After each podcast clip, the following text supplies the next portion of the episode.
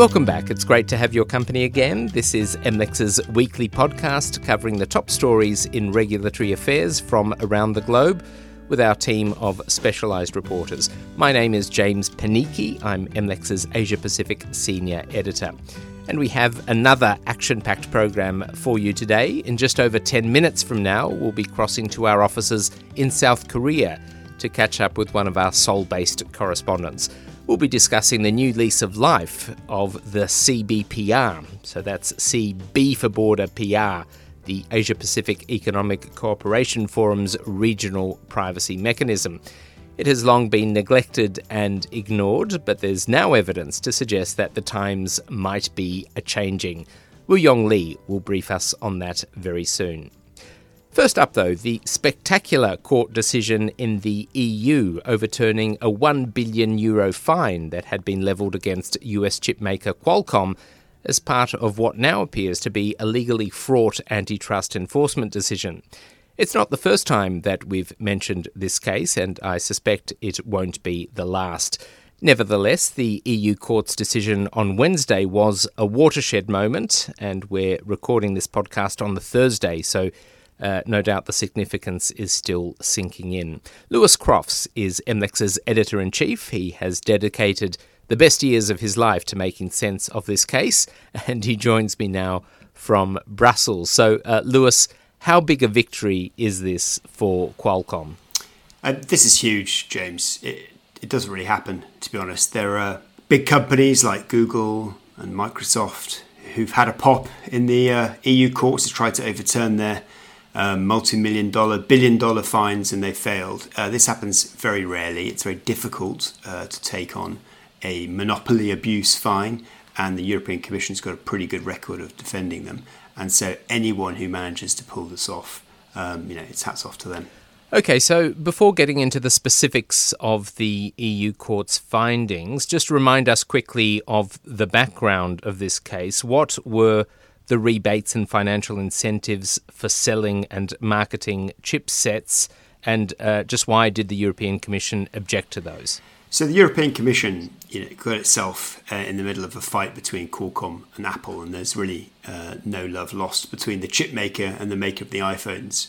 And the iPhone maker, iPad maker, was looking for a chip to roll out its, I think this is 2014-15 for iPads, and then also for some iPhones as well. And everyone wants to get in the iPhone. And so chip makers give incentives to Apple saying, if you take our chips, we'll give you a rebate. In this instance, it was, billions of dollars. And so Qualcomm wanted to get in and keep out others such as Intel. And so the Commission thought that this payment towards Apple was effectively crimping Apple's choice. Apple was, incentivized to stick with Qualcomm and not look elsewhere. And it had dug up some communications which said that Apple was considering going to Intel but didn't because of the money it was getting from Qualcomm. Now, taking on these kinds of cases is tricky. It's always been tricky, and it will remain tricky after this case. Why? Because rebates generally are, can be good. Everyone likes some money back. Everyone likes a discount.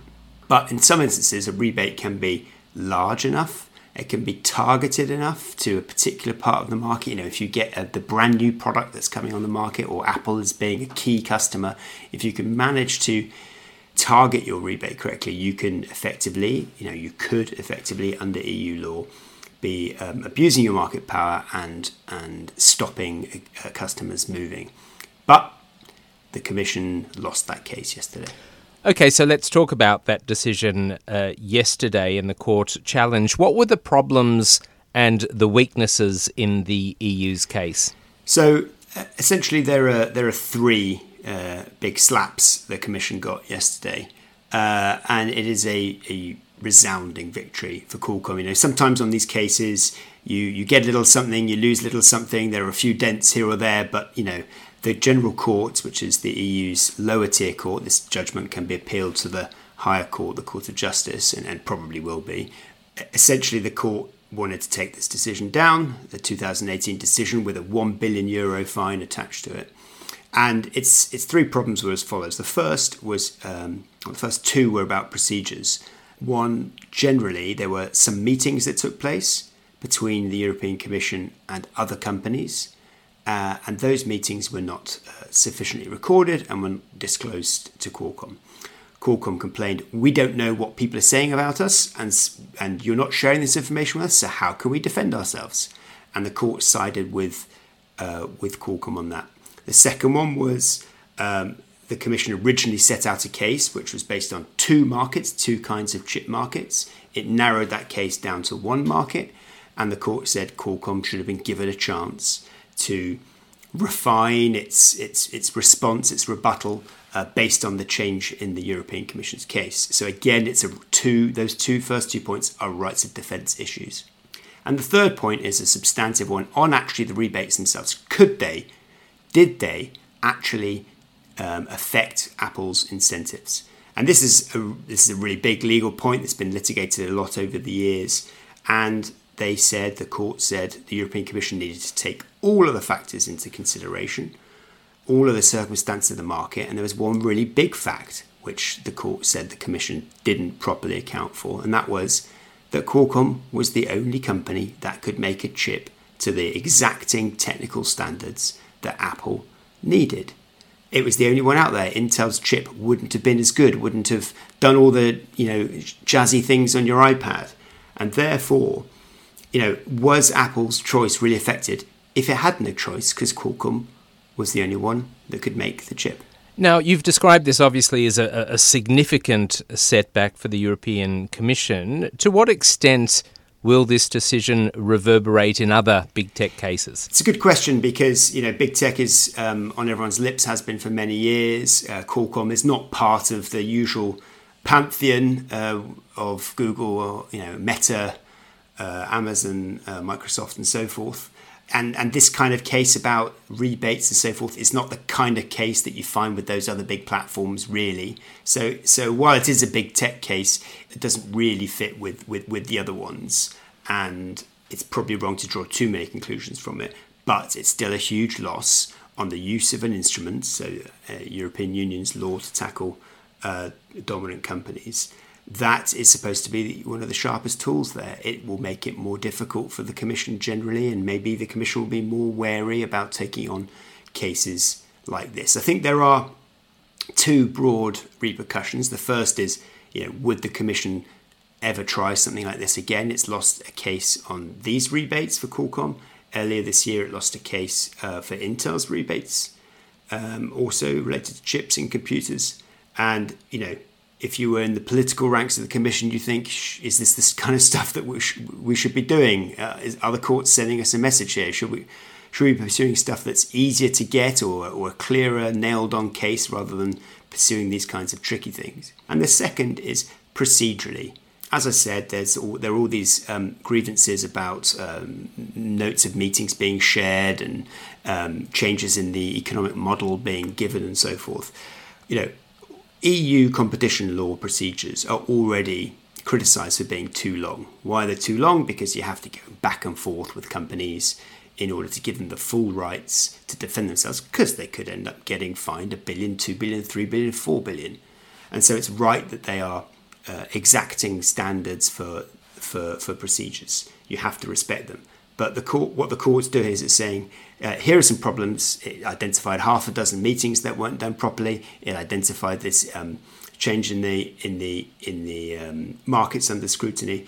If the Commission gets nervy now and has to document everything, add another meeting in, give another chance to a company to respond, then it could be that this is more of an administrative burden for the Commission, and maybe cases take longer. Lewis, it's always difficult to talk about political fallout in the context of the European Union. In particular, the European Commission isn't politicised in that way. But might there be, in fact, a political fallout as a result of all of this? It's a good question because, there have been a few losses now in the EU courts for this commissioner. Executive Vice President Vestager, she lost a big Apple case, which is a flagship case. The Intel case, I said earlier, which wasn't really her case. And the Qualcomm case and other, bits and bobs, particularly a lot in state aid.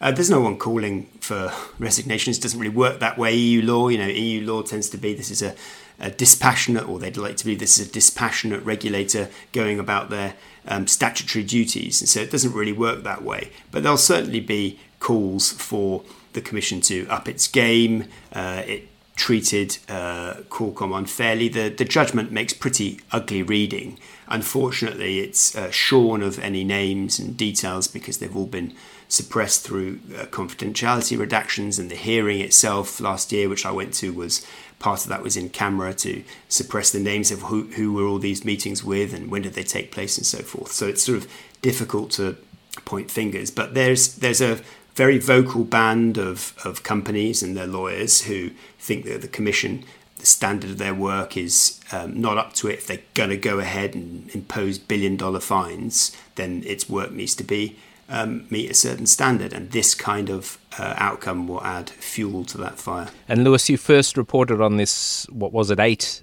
years ago. I mean, can this case go any further? How many more years of this do we have to endure? Oh, James, possibly about another 15. If this goes the way of the last rebates case, which is the Intel one which I previously mentioned, that started in the year 2000 and it's still going in 2022. You know, the way that these things work is that they get into the courts. Well, they already take ages to prosecute for all the reasons I've suggested. It's a difficult case to bring. And then when they enter the court system, they can yo-yo up and down the courts for many years, which Intel has done. It's had three separate judgments. So, you know, I'm not sure that the Intel case is a poster child for the application of European law, and maybe people will be trying to avoid that this time round. But you know, if there's an appeal, we're at least another 2 years worth of this, and you know, and who knows. Okay, Lewis, let's keep on talking over the next 2 to 15 years. It's been great fun today, and I'll catch you again very soon. Thanks, James. Lewis Crofts, MLEX's editor-in-chief, and his analysis of Qualcomm's court success is ready for you to read. You can find it at mlexmarketinsight.com. That's MLEX marketinsight.com. Just click on the News Hub tab for the very latest news and analysis from our team of reporters. Thank you so much for staying with us today. And in just a moment, we'll be heading to South Korea to ask this one very simple question. Is the CBPR getting its mojo back?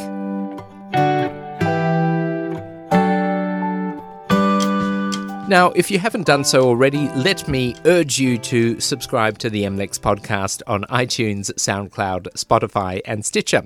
Where possible, please leave a review because it helps others make their way to the podcast. Now, MLEX readers would certainly be familiar with the CBPR. That's a cross-border privacy rules system which was introduced by APEC, the Asia-Pacific Economic Cooperation Forum, around 10 years ago. It's a government-backed data privacy certification mechanism that companies can join to demonstrate compliance with internationally recognised data privacy safeguards. The only problem until now has been that the take-up on the part of companies hasn't been great, but now things appear to be changing. Wooyong Lee is an MLEX reporter. She's based in Seoul, and I'm glad to say that she joins us right now. So, Wooyong, just remind me firstly how all of this works. What's in it for companies that sign up? Yes, businesses which have obtained the CBPR certification are considered having right safeguarding measures for data protection, and businesses certified with the CBPR can transfer and exchange personal information more freely across the borders. South Korea is a member of the APEC and joined the CBPR system in 2017, but it was only recent that the country adopted the system and began to promote it to local businesses. So the businesses that expressed their interests in the system are tech companies that are offering services in major places in Asia-Pacific region, such as Japan and Singapore. The companies I spoke to say they think that CBPR is a must-have privacy certification that will enhance their business prospects in Asia Okay, so this mechanism was established 10 years ago, so it has been up and running for quite a while now. Despite that, though, it hasn't really been used that much in the Asia-Pacific region. Why is that? Yes, so it dates back to a decade ago since the system was created under the APEC system, but then obviously the US played a leading role in devising the system. So in the US alone, a total of 39 companies have been certified with the CBPR, including Apple, IBM, and Cisco systems. But elsewhere, it has not been so successful, and it has been rather slow in other countries. So, for example, Mexico and Canada don't have any businesses certified with the CBPR, although it has been 9 years for Mexico and 7 years for Canada since they joined the system. But however, Japan and Singapore have few businesses, 3 in Japan and 6 in Singapore, that joined the CBPR. And it's because the country recognizes the CBPR as a proper cross-border data transfer mechanism under their privacy law. But elsewhere, the CBPR remains as a voluntary system and entirely up to the companies to apply for this. All right. Now, things on this front have been changing recently, and I suppose that's the thrust of the analysis that you wrote. Could you tell me something about that evolving landscape? So the low participation means that the system needs to change. So recently, the member countries decided to take out the APEC title from the APEC CBPR to make the system more universal. So in April, the US and the current members of the CBPR system, like Japan, Singapore, South Korea, Taiwan, they gathered in Hawaii to announce what's called Global CBPR. And here, we've been told that non-APEC members like UK, Brazil, and Chile also participated. Okay, so will this new global CBPR, which was discussed in Hawaii, is it likely to lead to more businesses participating in the mechanism? We don't know how other parts of the world will react to this global CBPR, but at least here in South Korea, tech companies are definitely interested in getting the CBPR certification to help their businesses grow in Asia. NCSoft, for example, which offers game services in about 50 countries globally, says that CBPR is a nice tool they can use to prove that the company cares about consumers' privacy and offers a high level of data protection to their customers, especially those in Japan and Singapore. Another company called Yanolja is a South Korean startup that offers online travel booking services. They say that it will definitely apply for the certification scheme too, because it runs regional offices in Singapore and Vietnam. So I think the CBPR has potential to be used widely in Asian market because it can be a useful benchmark for businesses wanting to prove the level of privacy they can offer to Asian customers. All right, so it sounds like there are still some vital signs there from the CBPR, which is no doubt good news for the region. Wooyong, thank you so much for covering this story. It's always a pleasure catching up. Thank you, James. Wooyong Lee is an MLEX reporter based in our Seoul offices. She covers antitrust, privacy and data security. And her great piece of analysis on the issue of the CBPR is very much online at the moment, and you'd be crazy to miss it.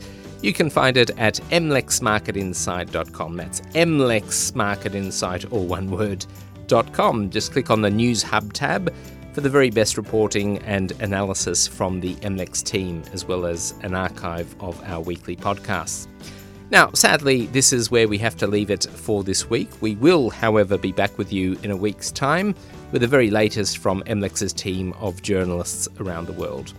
My name is James Paniki, and from everyone here at MLEX and LexisNexis, thank you for your company. Bye for now.